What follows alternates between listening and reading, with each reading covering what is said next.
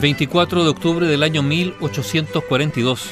Ese día, en Lima, en Perú, murió Bernardo O'Higgins Riquelme, considerado el padre de la patria, un personaje crucial en todo el proceso de emancipación chilena del dominio español, luchando en las batallas de la independencia o ejerciendo como primer director supremo de la nueva nación.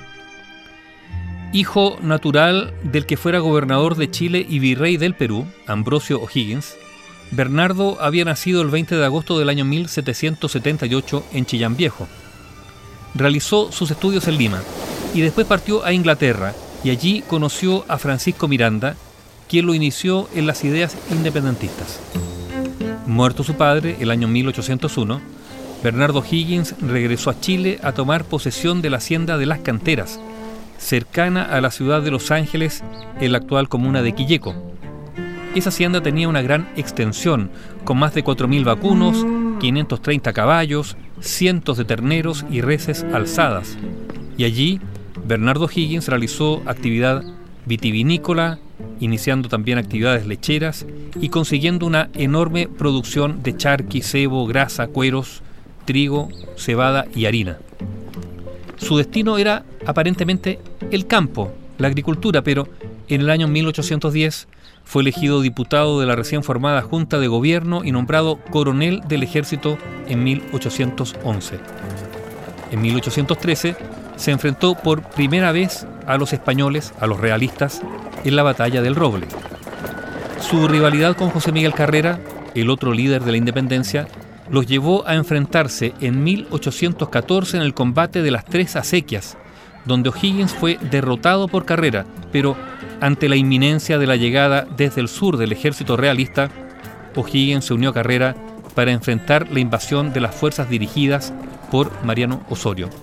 Finalmente, la causa independentista fue derrotada y después de esa derrota, durante el periodo de la Reconquista, Bernardo O'Higgins organizó en Mendoza, junto a José de San Martín, el Ejército Libertador de los Andes, dirigiendo la ofensiva chilena.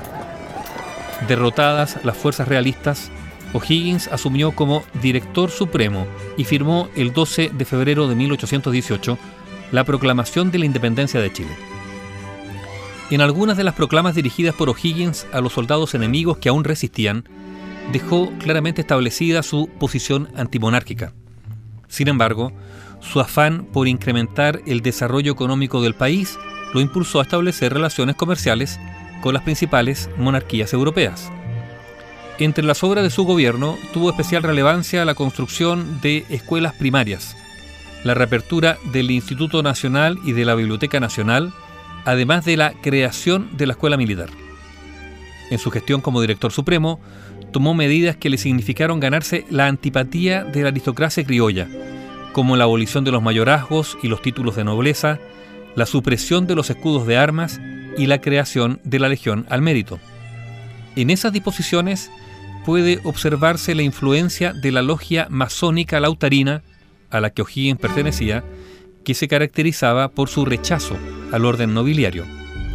Su gloriosa vida pública, aunque no desprovista de episodios oscuros como su eventual participación en la muerte de José Miguel Carrera y Manuel Rodríguez, fue evaluada por él mismo en un manifiesto dirigido a su pueblo.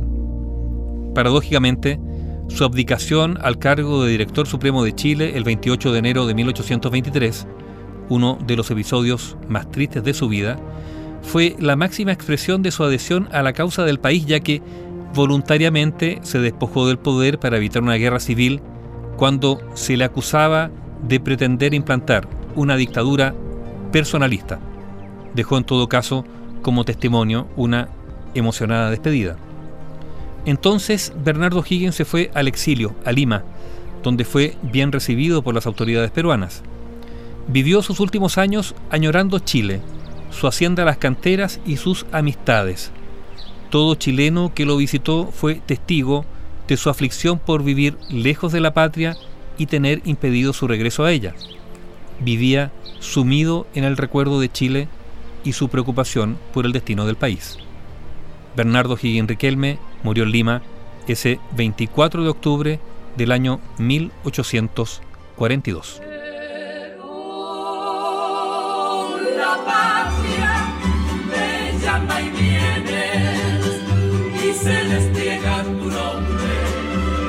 Bernardo O'Higgins.